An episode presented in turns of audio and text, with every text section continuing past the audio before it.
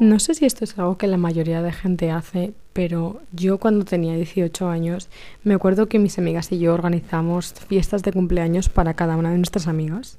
Elegíamos más o menos dónde hacíamos el cumpleaños, quién venía, quién no venía, la decoración, la comida, la tarta, el regalo, etc. Y una vez dejamos de tener 18 años, pues dejamos de celebrar los cumpleaños de una forma tan mm, peliculera, por así decirlo, y acabamos cenando las amigas más íntimas y poco más. Pero este año mi hermana ha cumplido 18 años, así que me ha tocado como rememorar esos momentos que yo tenía hace 6 años con mis amigas, con mi hermana y sus amigas. Aunque hoy no quiero hablar de los cumpleaños de 18 años, sí que es verdad que al estar tanto en contacto con gente de esa edad, de los 18, donde estás en la adolescencia, acabas de entrar a la universidad, etc., me ha hecho pensar como en la Carol de esa época. No tanto en los 18, sino más en los 16, yo diría. Pero al fin y al cabo es como que me ha venido a la cabeza como yo era en, en esa época y me he acabado comparando como cómo era mi hermana cuando yo tenía esa edad, cómo era yo, las diferencias, las similitudes, etc. Y lo que pienso es que mi hermana tiene como no suerte porque eso a lo mejor suena como que me le estoy dando de la mejor hermana del mundo, pero sí que es verdad que mi hermana ha tenido la suerte, entre comillas, de tenerme a mí como una figura eh, mayor por la cual ya ha pasado esas cosas por las que ella está pasando. Es decir, la primera relación yo ya la había pasado, la primera ruptura, las primeras discusiones con las amigas, los cumpleaños de los 18, todo eso yo ya lo había pasado hace seis años. Entonces para ella como preguntarme a mí y tener como una persona que ya tuviera experiencia era mucho más fácil. En plan, es mucho más fácil para ella algunas cosas. Al least para saber qué hacer o cómo reaccionan otras personas y ella poder basarse en eso. La cosa está en que yo pensando en esas cosas digo, Buah, hay un montón de cosas que me hubieran gustado decirle a la Carol de 16 años. O sea, si yo hubiera podido tener como un micrófono inalámbrico, un pinganillo del futuro al pasado, es decir, de la yo de ahora a la Carol de los 16, algo, unas cartas mágicas que pudieran haberme llegado a mí cuando tenía 16 años, I would have loved that, ¿vale? Hubiera sido mi salvación. Aunque mi madre la verdad es que siempre me ha ayudado y tal, pero you know, tener a una persona como de tu misma edad, con la que no te llevas muchos años y que se parece más a ti en gustos y tal, pues es mucho más sencillo que contárselo a tu madre, que al fin y al cabo es como tu madre. Así que hoy quiero traer al podcast una serie de cosas que me hubiera gustado saber cuando tenía 15 años. Aunque, disclaimer, no creo que ninguna de estos consejos o de mm, las cosas que vamos a hablar hoy sean necesariamente para cuando tengas 15 años. Creo que se pueden aplicar perfectamente a los 18, 23, 32 o 12 años, si es que tienes 12 años, aunque espero que no. Así que coged estos consejos, igual que voy a decir cosas que me hubiera gustado saber, también voy a decir cosas que estoy orgullosa de que la Carol de 15 años hiciera y también está muy bien a veces llevarte la palmadita en la espalda, yo creo. Es necesario que te digan cuando haces las cosas bien y cuando por lo menos crees que lo que estás haciendo te va a servir de algo en el futuro y como que a lo mejor no es 100% lo que deberías estar haciendo, pero sí que estás bien encaminada.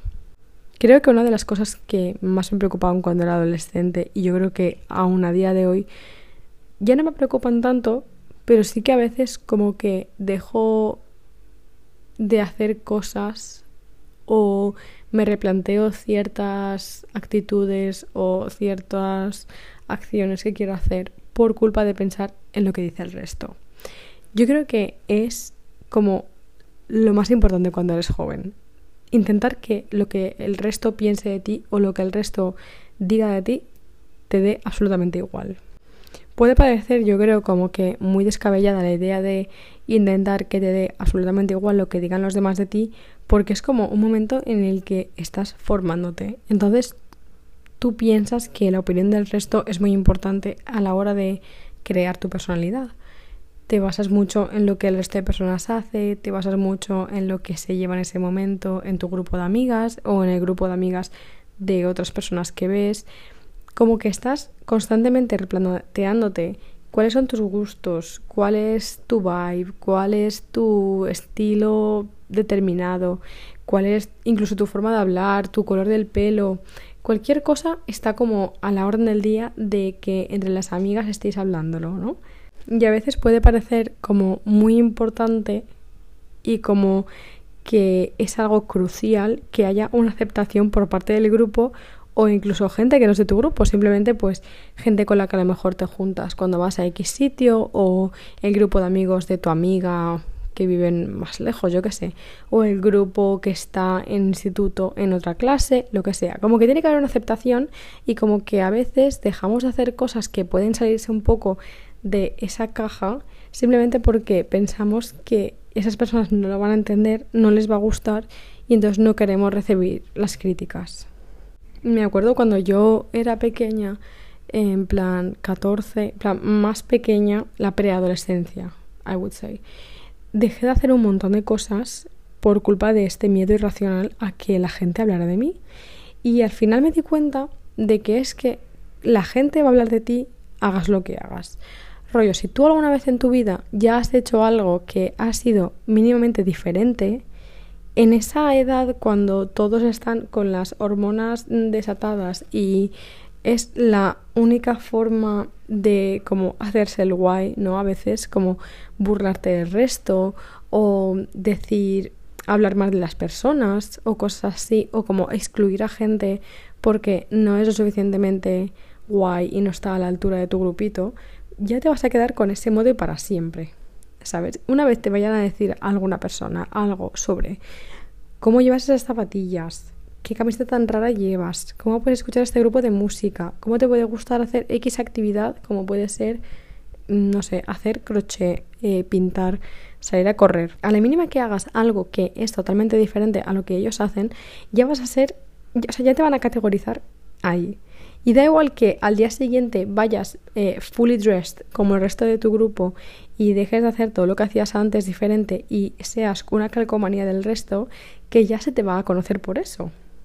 Y aunque puede sonar mal y puede sonar como desesperanzador el pensar que hagas lo que hagas siempre se te va a quedar ese mote, por así decirlo, no creo que lo debamos ver como algo que sea malo. En plan, yo, por ejemplo, veo a las personas y hay algo enseguida que me recuerda a ellas. Veo a mis amigas y cada una me recuerda a una cosa diferente. Me acuerdo de ellas por sus gustos musicales, me acuerdo de la otra porque le gusta específicamente, no sé, un color, un tipo de ropa, una música específica, no sé, como algo que las distingue y que a mí me hacen recordarlas por lo que sea. A lo mejor voy por la calle y veo una camiseta que a mi amiga le encanta y que es su favorita y digo, a la camiseta de mi mejor amiga tal y me recuerda a esa persona. Así que yo creo que una de las soluciones para que nos deje de importar lo que el resto piense de nosotras es pensar que es bueno que el resto hable de nosotras. Significa que estamos haciendo algo que el resto de las personas no están haciendo. Es algo totalmente diferente, algo que no está visto, algo que nos hace ser únicas y por eso la gente habla de nosotras, porque siempre se habla de algo que es desconocido o que no están tan acostumbrados a ver. Y nos, o sea, nos coña, es esta la mentalidad que yo me puse cuando tenía eso sobre los 15 años y dije, pero es que ¿por qué debería yo dejar de hacer lo que me gusta o de presumir de ello en redes sociales simplemente porque el resto vaya a hablar de mí? Me da absolutamente igual.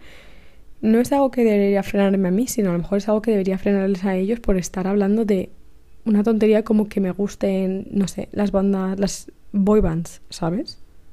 Así que yo creo que está guay que después, no sé, pienses de ello como que es tu seña, tu marca de identidad. Y yo sé que esto es como el best case scenario, ¿no? Donde, bueno, pues la gente a lo mejor habla de ti porque subes vídeos a YouTube o porque tienes un canal de música o porque haces covers en Instagram y las ve todo el mundo, todo el instituto y se burlan de ti y ya está. Pero sé que también hay cosas peores como que haya ya pues un acoso y derribo contra tu persona y eso es totalmente distinto, o sea, no cojas mis, mis em, consejos como tal, ahí ya eso es eh, otro tipo de ayuda, pero yo creo que si estás pasando por un momento así y da igual que tengas 15, 16, que 20 años, o sea, tómatelo como que es algo que te hace especial y si ellos no pueden tener nada que les haga así, bueno, pues es su problema. Otro consejo que me gustaría darle a la Carol de 15 años, pero también a la Carol de ahora cuando se pasa mañanas sin querer mirar al espejo porque se ve fea, es que no eres fea. Simplemente no sabes cómo peinarte, aún no tienes un estilo marcado y tienes hipermetropía. Es decir, tú imagínate una niña con 15 años llegando al instituto, ¿vale? Y tiene literalmente cuatro pelos en guerrilla, cortados por encima del hombro, lleva unas gafas que le hacen tener los ojos que parece un sapo y no sabe muy bien si la falta de cuadros que lleva combina con las Converse blancas que se ha puesto. Quiero decirte, no tenemos que pensar que nuestro potencial es bajo simplemente porque no sabemos sacarle partido a nuestro cuerpo, a nuestra cara, a nuestro pelo, etc. Da igual que esto lo escuches a la edad que tengas. Hay veces que simplemente tenemos bloqueos en cuanto a nuestra persona y a cómo queremos mostrarnos al exterior.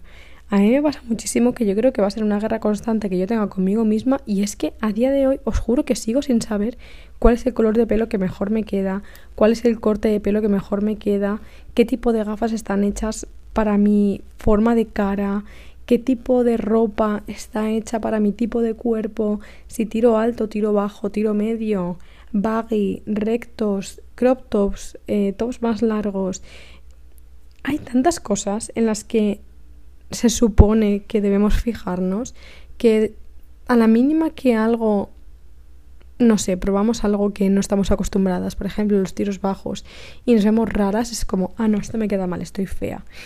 Y no es así, o sea, es simplemente que no estás acostumbrada a verte con algo diferente, porque puede ser que tú toda tu vida hayas pensado que te quedan bien los tiro alto y un día cambies al tiro bajo y digas, hostia, ¿y si esto me queda mejor? Pero en tu cabeza, como no estás acostumbrada a eso, es como, no, estás fea. En plan, sigue en tu zona de confort porque con eso estás, fea.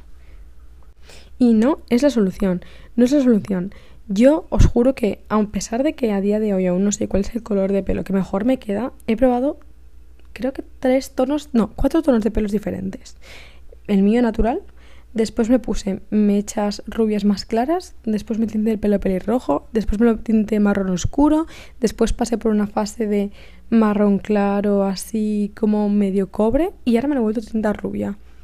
Y no me arrepiento de nada. O sea, creo que es la mejor decisión que podemos tomar el estar constantemente cambiando y probándonos cosas nuevas porque al final lo que se supone que la gente te dice de, ay no, yo creo que lo que mejor te queda son los crop tops y los tiros alto. Y tú lo llevas toda la vida así porque es lo que la gente constantemente te ha dicho que es lo que mejor te queda. Pero si tú un día dices, oye, ¿por qué no? A lo mejor voy a probar lo que a mí me llama la atención llevar, aunque no sea necesariamente lo que mejor me vaya a quedar. O sea, puede ser que toda tu vida estás llevando camisetas eh, anchísimas por miedo a que los crop tops te queden mal y te quedan estupendamente. O nunca te has hecho un flequillo porque pensabas que a tu forma de cara no le iba bien y te queda genial. Es decir, yo creo que hay mucha información últimamente con todo el rollo de el color de piel que mejor te queda para tu tono de cabello, que no sé qué, que si las venas moradas significa que te va mejor el dorado, que las tío, me la suda completamente. O sea, voy a llevar lo que yo crea que me siente bien, aunque mi cuerpo sea de forma de corazón y se supone que tenga los hombros muy anchos y que por lo tanto no deba llevar eh, tirantes. Por eso te digo, si me estás escuchando, bestie, no pienses que eres fea, simplemente tienes que intentar probar cosas diferentes. Deja de encasillarte en lo que siempre llevas y empieza a comprar cosas que tú misma nunca pensabas que te podían quedar bien porque a lo mejor te llevas la sorpresa de tu vida y el cuello barca te queda estupendamente. Simplemente ves al Zara, ves a una tienda de segunda mano, ves al mercadillo de tu ciudad, te coges todo lo que tú creas que te puede sentar bien y te lo pruebas y después si no te queda bien lo devuelves, pero por lo menos tu mente está tranquila de que por lo menos lo has intentado. El siguiente consejo es algo que a mí me pone de muy mala hostia y es algo que yo solía hacer mucho cuando era joven y es que yo me creía mejor que el resto porque no me gustaban las mismas cosas que a mis amigas. Yo sé que hace cuatro minutos acabamos de hablar de cómo guay es ser diferente y de que no tenemos que escondernos por ser diferentes ni tener vergüenza de que nos gusten otro tipo de cosas. That's alright, está bien, en plan, que tenemos que hacer, no tenemos que escondernos. pero tampoco tenemos que ser eh, repelentes y una panda de estúpidas pensando que somos mejor persona porque no nos gusta el reggaetón.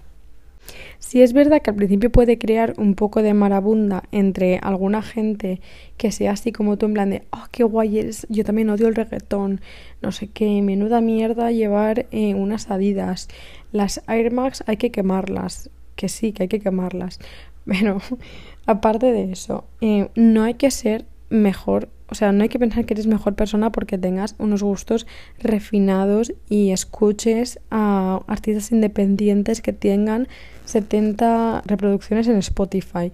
Eso no te hace mejor, te hace diferente. Está claro que te hace diferente. Pero ser diferente y ser mejor persona no van de la mano. No tiene nada que ver una cosa con la otra. Yo creo que al principio, cuando tienes esa edad de los 18 y tal, es como, no, es que yo qué sé, por ejemplo, estudio esta carrera la cual no estudia nadie y damos cosas súper difíciles y no sé qué, que está muy bien que, que tengamos como nuestro momento de decir, oye, pues yo estudio esto o yo escucho esta música, estoy orgullosa de ella, es algo que la gente normal no hace, tal, me parece perfecto. Yo también lo haría, plan, chica, ten tu momento, ¿no? Para ti. Pero de ahí a que mires mal a la gente que escucha eh, a Bad Bunny, pues como que know your limits, ¿vale? Si una persona se mete contigo por eh, que escuches un tipo de música o veas películas tailandesas, pues sí, métete con esa persona solo porque escucha Bad Bunny, me parece correcto.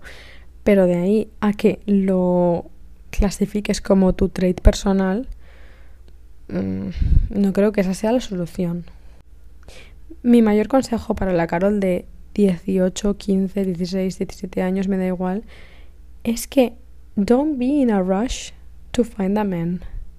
De verdad, si os soy sincera, nunca he sido de ese tipo que tenía como ansia de darse su primer beso, de tener novio, etcétera, porque la verdad es que pocas personas me atraían em, en esa época. Y es algo que creo que también está un poco como silenciado y la gente no habla de ello, de que está bien que no te atraiga nadie. O sea, está bien tener 23 años y no haberte dado tu primer beso. Está bien que vivas en una ciudad o en un pueblo o donde sea y no hayas encontrado ninguna persona que te atraiga lo suficiente como para querer darte tu primer beso. Y mucha gente puede pensar en plan de, joder, tu primer beso no es para tanto. En I agree, ¿vale? No es para tanto. Pero bueno, es que hay personas para las que sí es para tanto y a lo mejor están esperando tener una persona con la que estén 100% a gusto, que les atraiga físicamente, que les atraiga psicológicamente y no quieren dar su beso con el primero de turno, a pesar de que hayan podido tener la oportunidad. He conocido a varias personas que tienen 23 años y nunca han estado en plan en pareja, no han tenido relaciones sexuales y es totalmente válido. plan, yo creo que muchas veces en esa época que tienes 18 o early 20s Da igual, como que si eres la única del grupo o de las pocas del grupo que no ha tenido un novio, que no se ha besado y tal, es como que hay un, una presión constante de que a la mínima posibilidad y al mínimo acontecimiento donde eso pueda ocurrir, se le no sé, es como que se le obligue a hacerlo. Rollo, ay, vamos aquí que conozco a un chico que te puede interesar, vamos allí que hay una chica guapísima, no sé qué, que te está mirando todo el rato. Y es en plan, tío, basta, no hay prisa. O sea, quiero decir, no hay prisa. Está bien que no te guste nadie, está bien querer estar sola, está bien también querer tener pareja pero no encontrar a nadie. Y lo más importante es, por favor, no os conforméis con nadie. Por favor, no os conforméis con nadie. Creo que lo peor que puedes hacer es conformarte con una persona. Ya no por ti, sino también por, por ella o por él. En plan, por la otra persona. ¿Sabes? Porque muchas veces tú sales con una persona pensando, ay, tal, no sé qué, puede funcionar.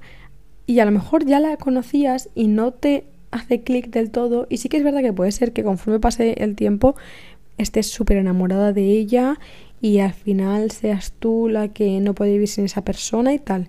Pero también puede ser que desde un momento no te haga el clic y siga pasando el tiempo y sigas en hacerte ese clic y la otra persona está como súper enamorada de ti y yo creo que está muy mal eh, estar con esa persona si no la quieres de verdad solo por conformismo. Porque estás quitándole la oportunidad a la otra persona de que alguien la quiera como debe quererse, ¿sabes? Y, y a ti misma, en plan, te estás quitando a ti una oportunidad y también a la otra persona. Así que, por favor, no tengáis prisa en tener pareja. Hay muchísimas personas en el mundo, que es algo que yo pienso muchas veces cuando mis amigas o cuando leo por ahí a gente rollo, ay, nunca voy a encontrar pareja. Dios mío, hay tanta gente en este planeta y hay tantas formas de conocer a gente y el universo simplemente está constantemente vibing for us que a la mínima que no te des cuenta va a llegar la persona indicada para ti. Así que don't rush, por favor. Algo que tengo que agradecer a mi yo adolescente es no haber salido de fiesta todos los fines de semana. Soy una chica que ha salido mucho de fiesta. A lo mejor no tanto como otras de mis amigas, pero he salido mucho de fiesta. Y aún así han habido épocas en las cuales no he pisado una discoteca en un fin de semana, ni un botellón, ni absolutamente nada, y lo agradezco. En esta época de adolescencia, donde ya tienes 18 puedes entrar en discotecas, ya puedes alcoholizarte legalmente, etcétera, etcétera, creo que existe un FOMO, creo que se llama, lo de Fear of Missing Out, en plan, miedo a perderte lo que pueda pasar, que está constantemente sucediendo en fiestas. Rollo, yo sé, el otro día mi hermana y yo estábamos hablándolo y tal, de que, ay, es que todas mis amigas van a salir y a mí me da cosa perderme algo, no sé qué, y es como, vamos a ver, vamos a ver, ¿qué es lo peor que te puedes perder? Una borrachera. Que pongan la última canción del disco de Carol G. O sea, ¿qué, qué te puedes llegar a perder? ¿Cuatro risas con tus amigas? ¿Me quieres decir a mí que con tus amigos no te lo pasas igual de bien un viernes por la tarde tomándote una cerveza en una terraza? Quiero decir, hay que saber relativizar y darle importancia a lo que realmente quieres. ¿Quieres salir de fiesta porque te apetece, porque tienes ganas de ponerte un outfit bien chulito, maquillarte y tal? Me parece estupendamente, sal de fiesta. Pero ¿qué hay de malo en tener 18, 20, 22 años y querer quedarte en casa digámosle, todos los fines de semana del mes. Parece que no, pero la gente es muy mala en este tema y la gente de verdad es muy criticona porque llega la estupenda frase que todo el mundo dice con tanta naturalidad que es, es que estás en la época, por favor, vale ya, ya basta de decir la frase de estás en la época. Es repetitiva y no tiene ningún fundamento. O sea, no tiene ningún tipo de sentido decir esa frase. No hay ninguna época para absolutamente nada. No la hay. Y de verdad que es un tema que me encantaría dedicarle al podcast, o sea, un episodio entero hablando de esto. Pero no hay una época para nada. No se supone que cuando tengas 35 años te van a chapar la entrada a las discotecas. No se supone que cuando tengas 40 eh, no te vayan a funcionar las piernas para poder bailar. O sea, no pasa nada. No pasa nada si te pierdes un mes de fiesta. O incluso si no quieres salir de fiesta. O sea, no pasa absolutamente nada. Igual que con tomar alcohol. No pasa nada si no quieres beber alcohol. Y no tienes que hacerlo por la versión social del resto de personas de tío, como no vas a beber alcohol o como no vas a salir de fiesta, nos lo vamos a pasar genial. pero es que a lo mejor yo me lo quiero pasar genial en mi casa viendo a las Gilmore Girls. Eh, son mm, pretextos totalmente diferentes a pasárselo bien. Mi forma de pasármelo bien en esta época es esa, quedarme en casa con mi chai latte eh, viendo a la Rory Gilmore. Y el tuyo puede ser perreando la última canción del Fercho. Me parece genial pero dejemos de meter presión a las personas por salir de fiesta. Yo es algo que nunca he dejado que condicionara mis ganas de salir y de verdad que ahora con 24 años lo agradezco. Agradezco haber pasado tiempo conmigo misma en mi casa y haber salido simplemente cuando me daba la gana. Este consejo es aplicable yo creo que a la gran mayoría de las personas. Da igual la edad que tengas, para de pensar en tus planes de futuro y empieza a centrarte en el ahora. Carol de 2023, por favor, hazlo. O sea, hazlo. Este es un consejo que llevo dándome a mí misma, sin exagerar, desde que tengo 13, antes, desde que tengo 10 años. Os lo prometo. Y mire que lo he hablado veces en el podcast. En cada episodio lo repito. Tengo un problema serio con el overthinking. Estoy sobrepensando todos los días de mi vida. Tengo épocas que voy a mejor, tengo épocas que voy a peor. Cuando de normal estoy más em, estresada, en plan tengo más, más cosas que hacer y tal, sobrepienso menos unas cosas y más otras. Cuando tengo tiempo libre, menos unas y más. En plan, va por épocas. No significa que yo deje de sobrepensar significa que hay temas que sobrepienso más que otros dependiendo de mm, en qué época nos encontremos.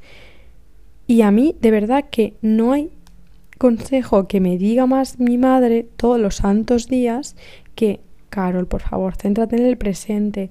Por estar pensando tanto en el futuro, te estás perdiendo la hora. Y es totalmente cierto.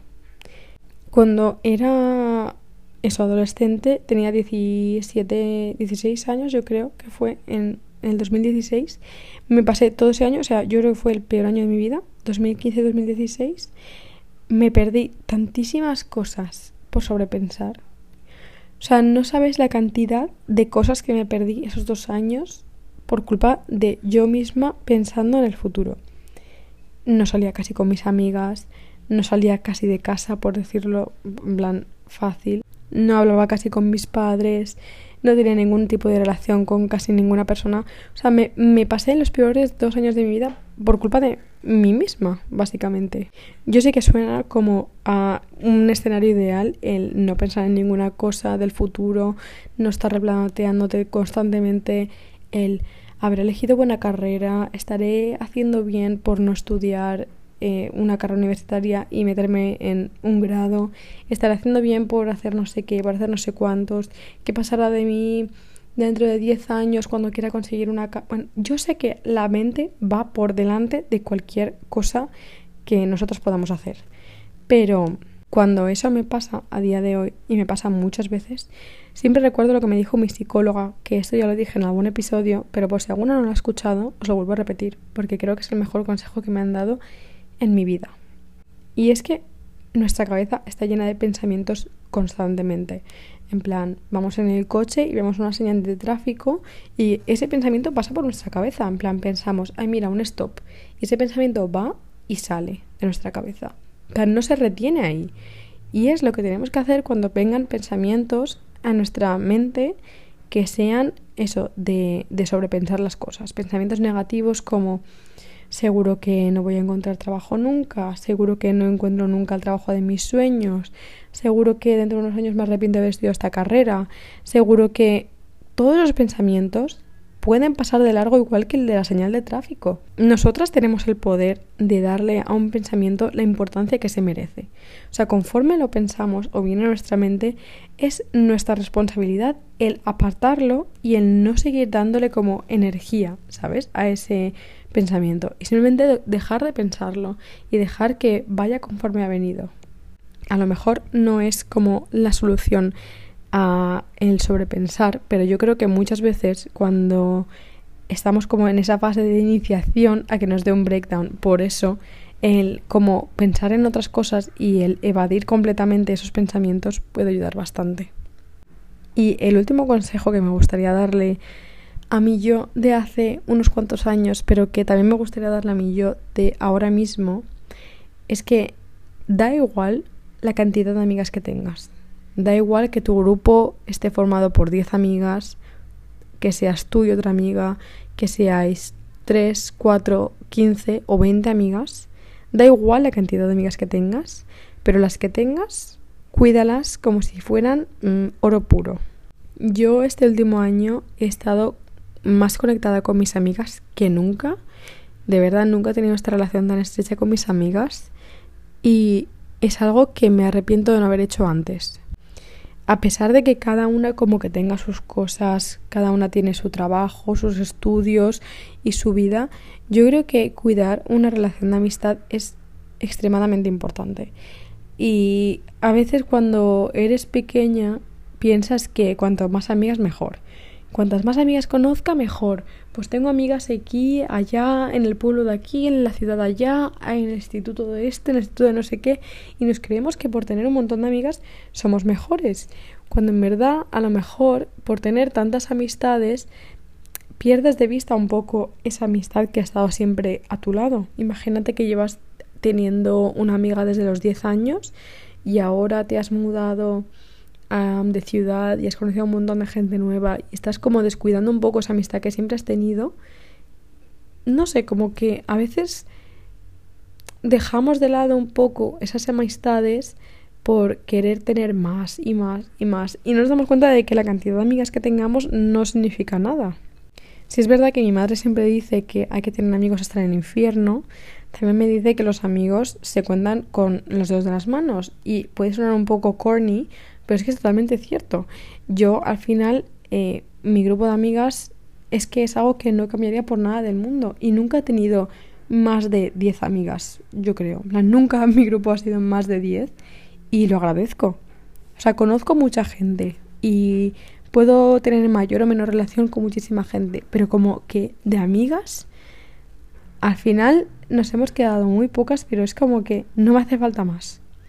Y de verdad que yo creo que esté donde esté, mis amigas siempre han estado ahí para mí, independientemente de que estuviera en Corea, en Bruselas o en este pueblo en el que vivo ahora y he vivido siempre. O sea, daba igual que yo a lo mejor estuviera sin salir de casa una semana, un mes, que no diera señales de vida. Siempre estaban las mismas ahí para mí. Y al final eh, yo creo que es que suena súper clingy y súper y súper típico, pero es totalmente cierto. Tienes que como mirar y hacer una reflexión atrás y ver como en qué momentos estaban qué amigas. Y a partir de ahí yo creo que será muchísimo más fácil saber en quién confiar y a quién quieras tener siempre a tu lado. Y eso es todo, chicas. Hasta aquí el episodio de consejos que yo le diría a la Carol de hace unos cuantos años e incluso a la Carol de ahora. Creo que son friendly reminders de cosas que puede ser dejemos de de cosas que estamos dejando de lado, de cosas que estamos sobrepensando, como consejos de hermana mayor. Maybe debería titular a este episodio algo así. I don't know. Pero bueno, espero que os haya resultado interesante. La verdad es que estamos en una época de consejos porque el próximo episodio que he pensado también es de consejos, pero sobre amor. O sea que we'll see. Pero bueno, espero que tengáis una semana maravillosa y súper chula. Y nada, que un besito muy grande. Muac.